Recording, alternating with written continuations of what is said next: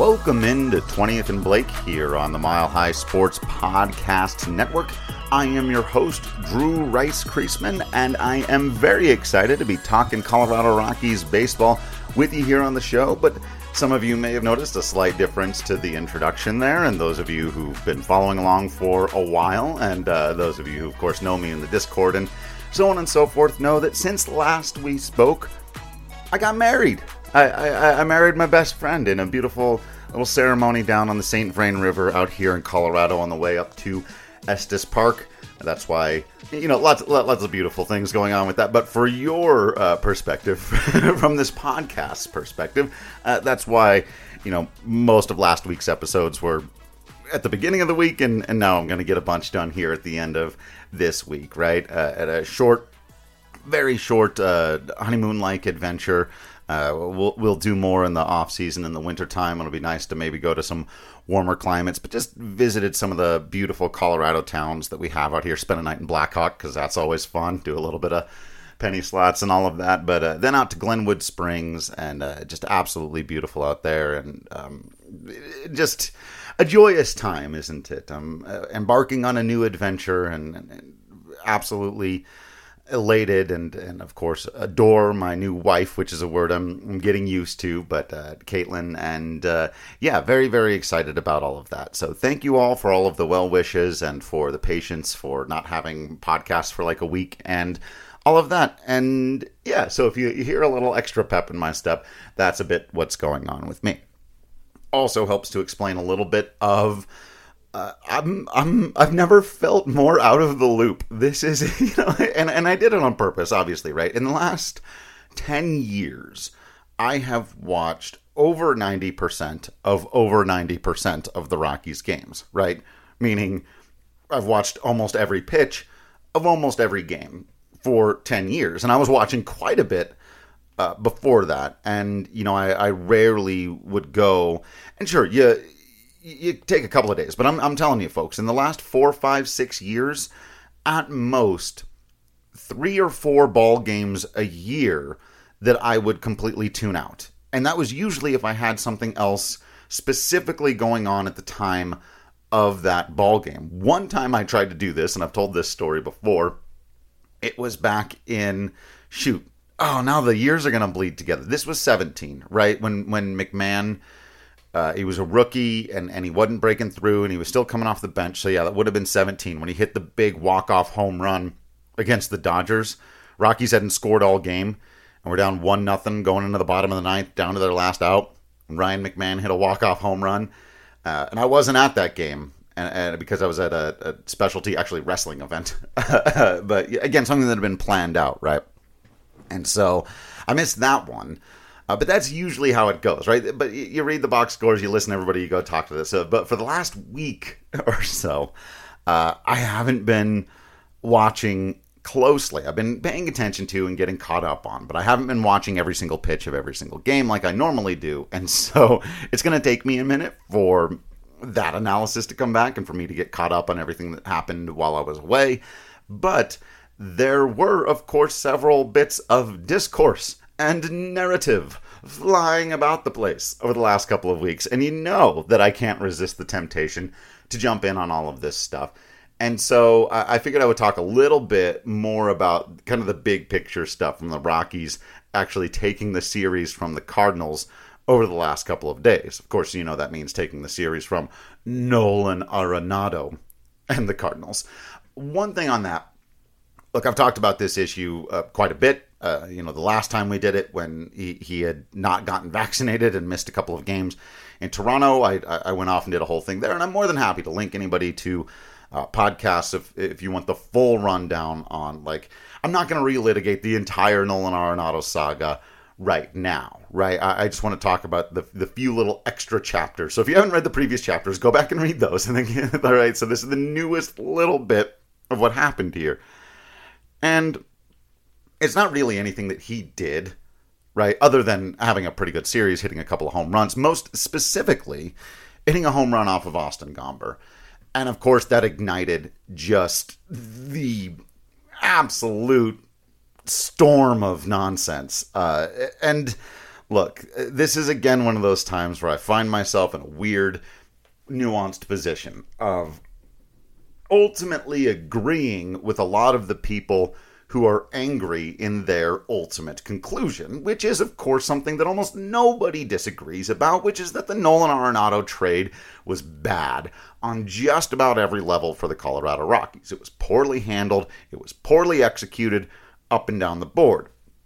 But, and this is where that, that always gets me in trouble, right? That doesn't mean that absolutely every single thing about it was a disaster, and it doesn't mean that we should overemphasize things that simply are not true. And I thought it was really, really fascinating. And I'm going to close on narrative stuff when we talk about the ceremony in just a minute. But the way the narratives kind of exploded over a single at bat, essentially, right? There's your symbolism of how the Rockies totally screwed up. Gomber's having a bad year. It just is. Right now, Gomber looks like a guy barely hanging on to a major league roster spot, and Nolan Arenado is contention to be MVP again, right? And then he gives up a home run to the guy he was traded for.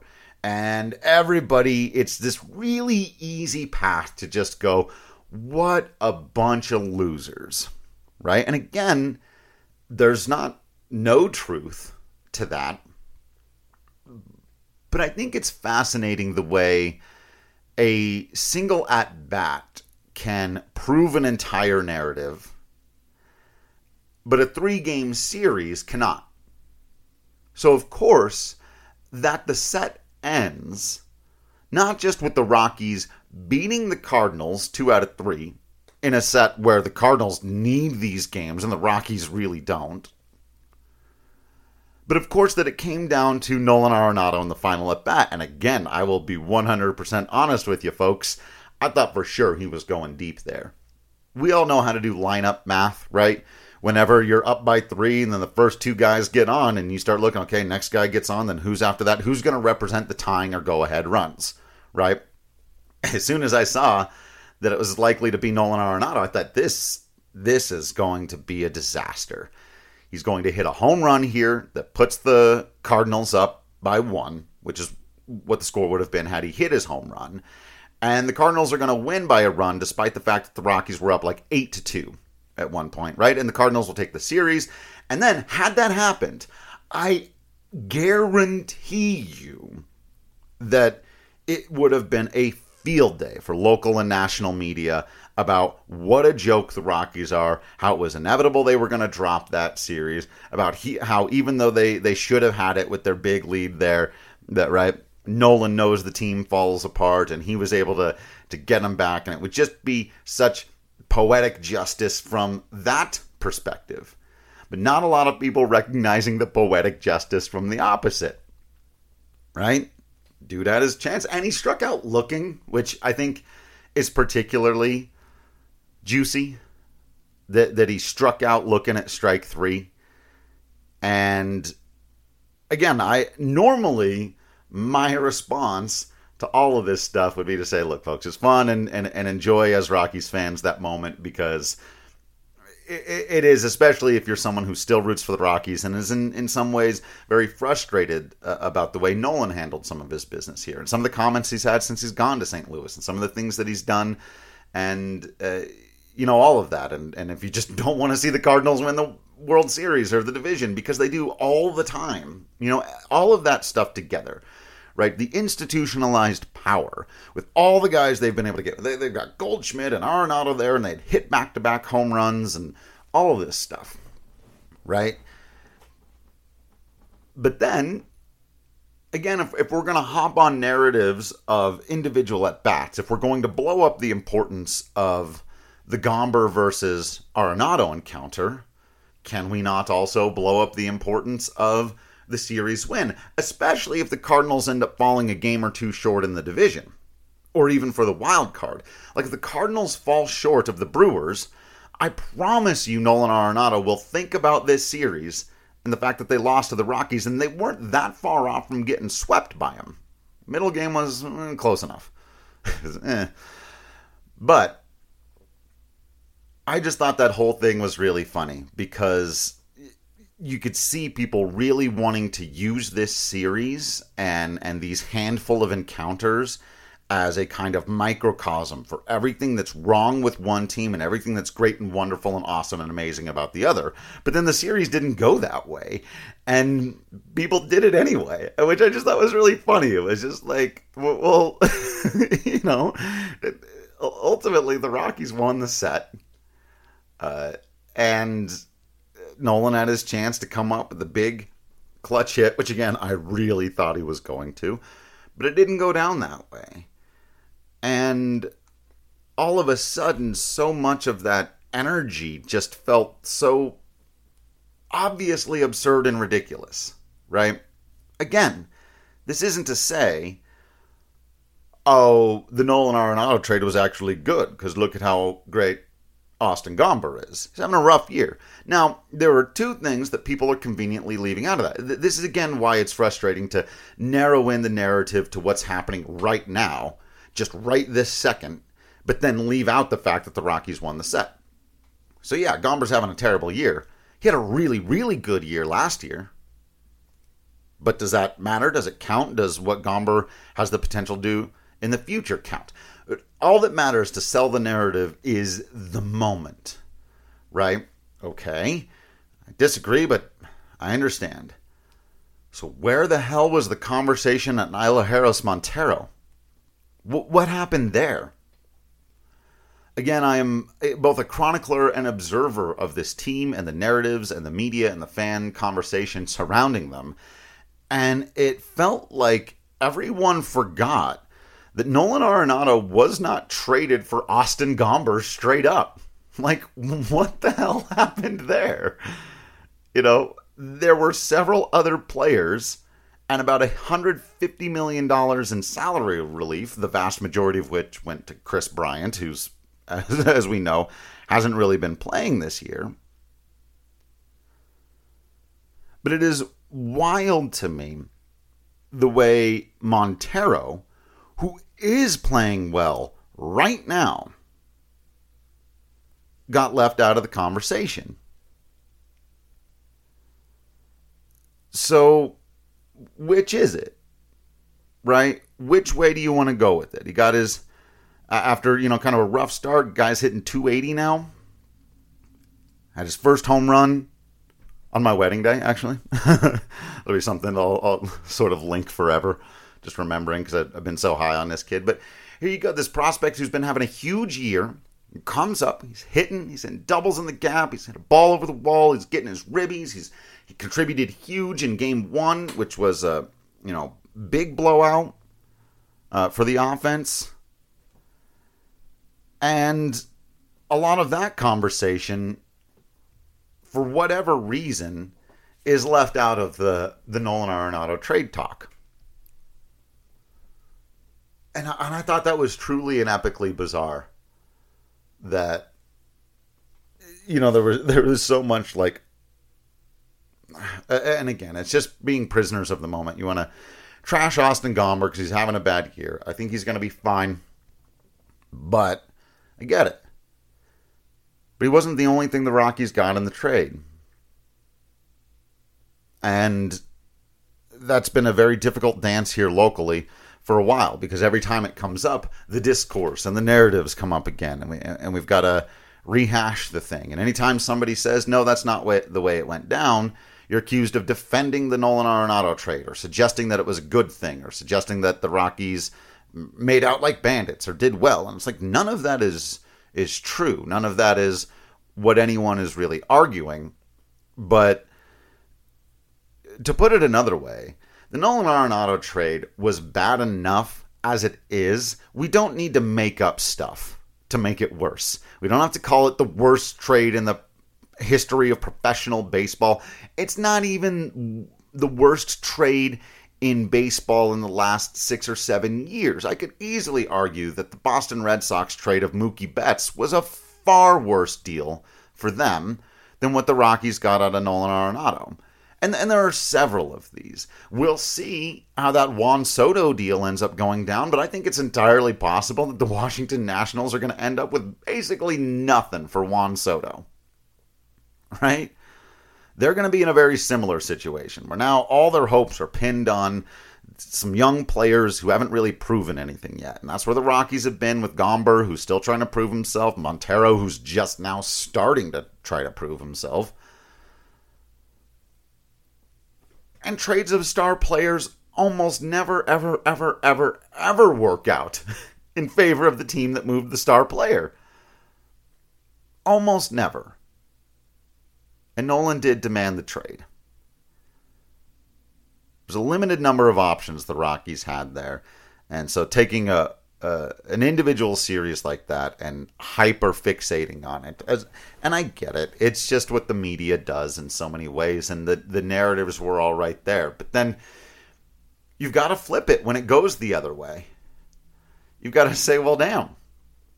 For all the bravado and all the certainty and all of the this, that, or the other, it may actually end up being these lowly Con- Colorado Rockies with contributions from Elehuris Montero, who beat the Cardinals and may, we'll see, time to play, factor into keeping them out of the postseason or keeping them out of winning the division, which means they would have to play, you know, one game spot for their continued postseason existence. And so I just found all of that really interesting. But here's the last thing I want to talk about on the narratives over the weekend because this was for me easily. Excuse me, I just banged on my mic there. Sorry if that was an awful noise. It was easily the silliest and most obvious example of Rocky's haterade that I have ever seen. Now, it wasn't the most intense or the worst example, right? Because far more important things like keeping Larry Walker out of the Hall of Fame for a very long time, lots of guys, including Nolan Arenado, by the way, who should have won awards, who didn't. We all know about you know the double standards and the hypocrisy when it comes to especially the outside world and national writers and, and voters and, and fans and all of that but as I've often said, much of that is a reflection of how our local media and our local fan base reacts about the team, treats the team, and you know the narratives that run rampant.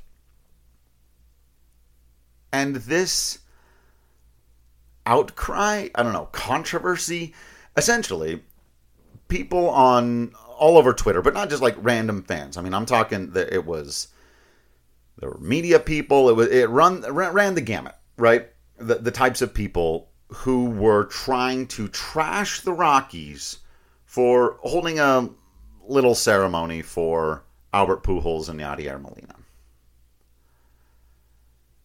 This is the perfect example of there being no problem. I mean, none. I mean, zero issue. The best people can do is say, well, Drew, don't you have to admit that the optics look bad? Whose job is the optics? Whose job is the framing of the conversation? Is that not the job of the media?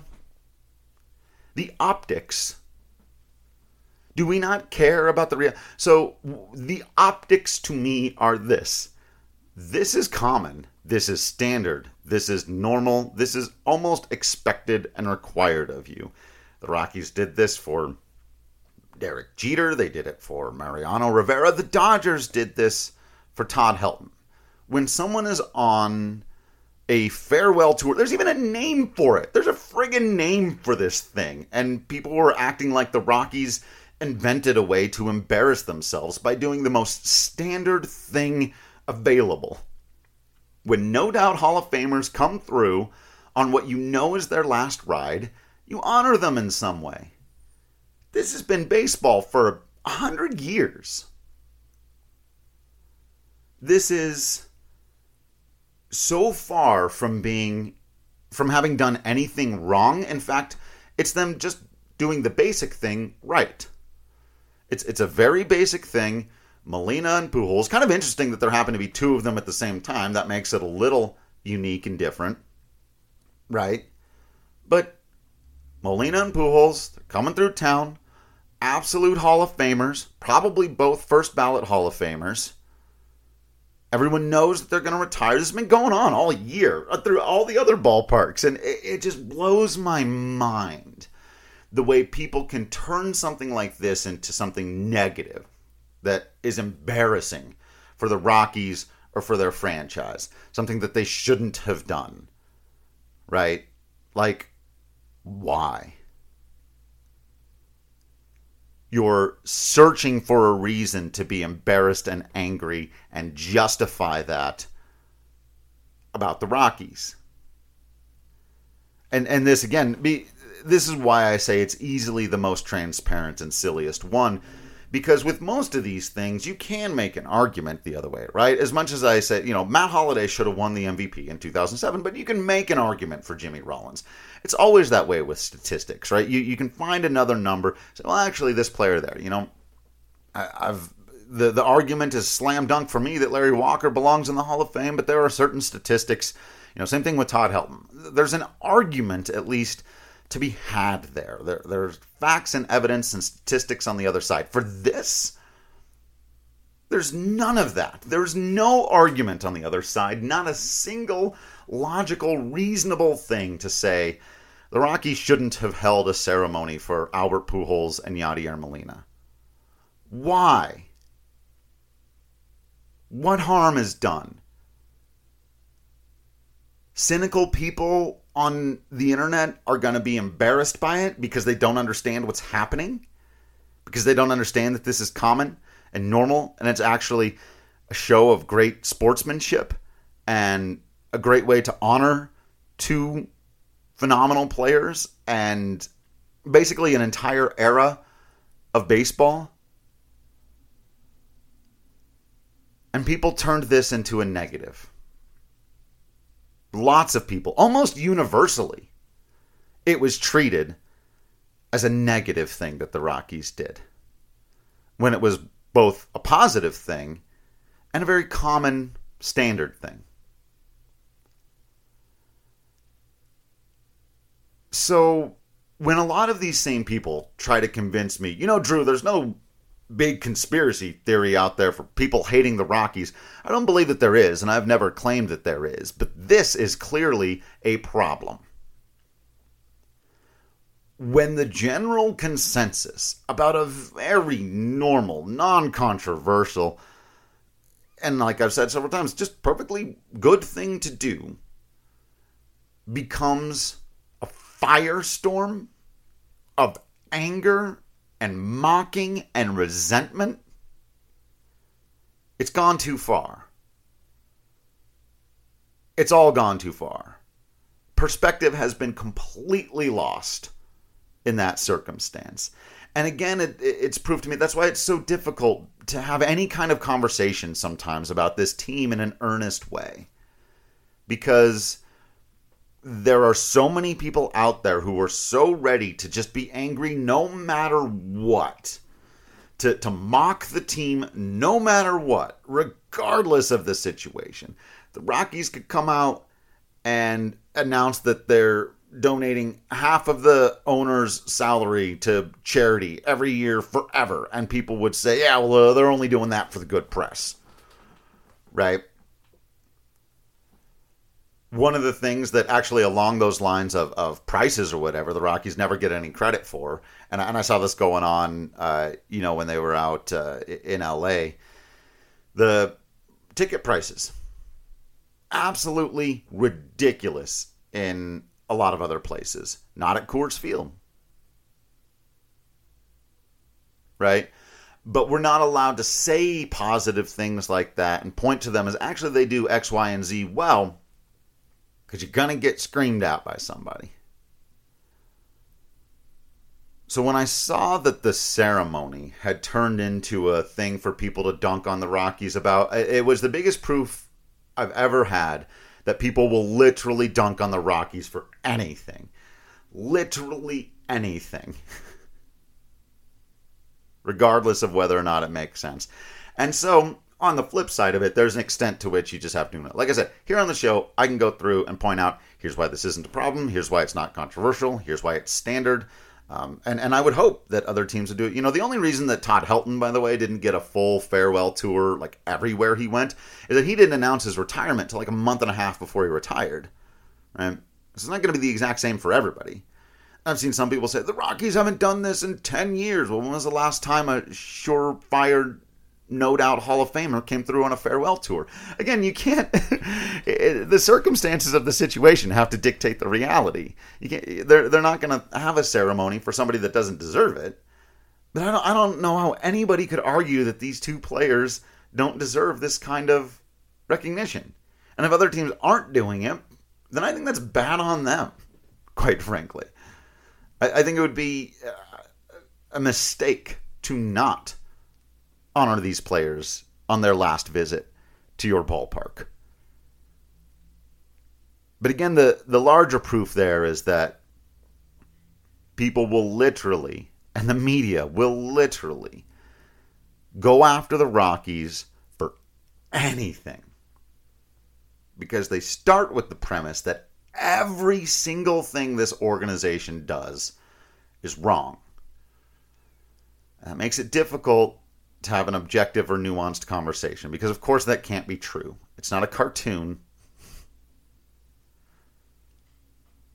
Just because and and here's the last thing I'll say about this. And this is the frustrating thing about sports in general. If the Rockies were 20 games over 500, I don't think a single person would have had a problem with the ceremony. The problem seems to be that this team that loses, this pathetic last place team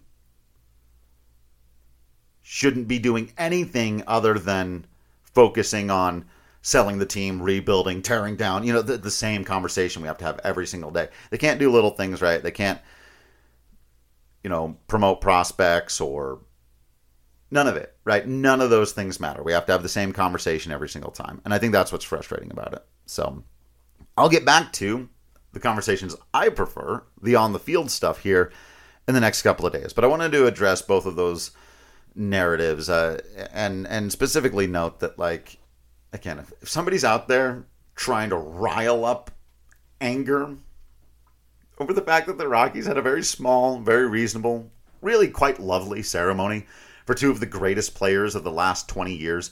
Albert Pujols is probably one of the greatest 20 players who's ever lived. I took a few minutes and had a ceremony because that's what you do. It's a respectful, honorable thing to do. And if someone wants to try to make you as a fan angry about that, or feel embarrassed about that, or feel like you need to mock the team because they've done something awful, that's just preying on people's emotions, which is not what journalism is supposed to be. But unfortunately, it's what a lot of it has become. So I'll keep doing my best to, to try to have these conversations about the team that aren't built on 90% hatred of an organization that lives on the narrative juice fire of cynicism. Like I'm like it's really okay that they just honored a couple of great ball players. It really is. It's going to be all right.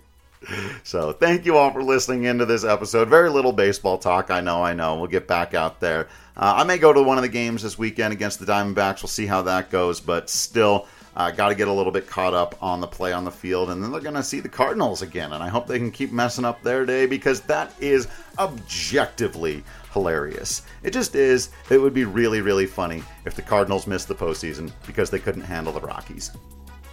Especially if that ended up meaning that Nolan did exercise the option in his contract and ended up going to the Los Angeles Dodgers or something like that. Precipitate an entire uh, you know crisis in, in, that organization just by winning a couple of games when you're 15 16 under. It's pretty funny. So thank you all for listening into this episode of the show. Uh, you know you are absolutely awesome out there. You know that i am absolutely drew creasman in here. And until next time i will see you at the ballpark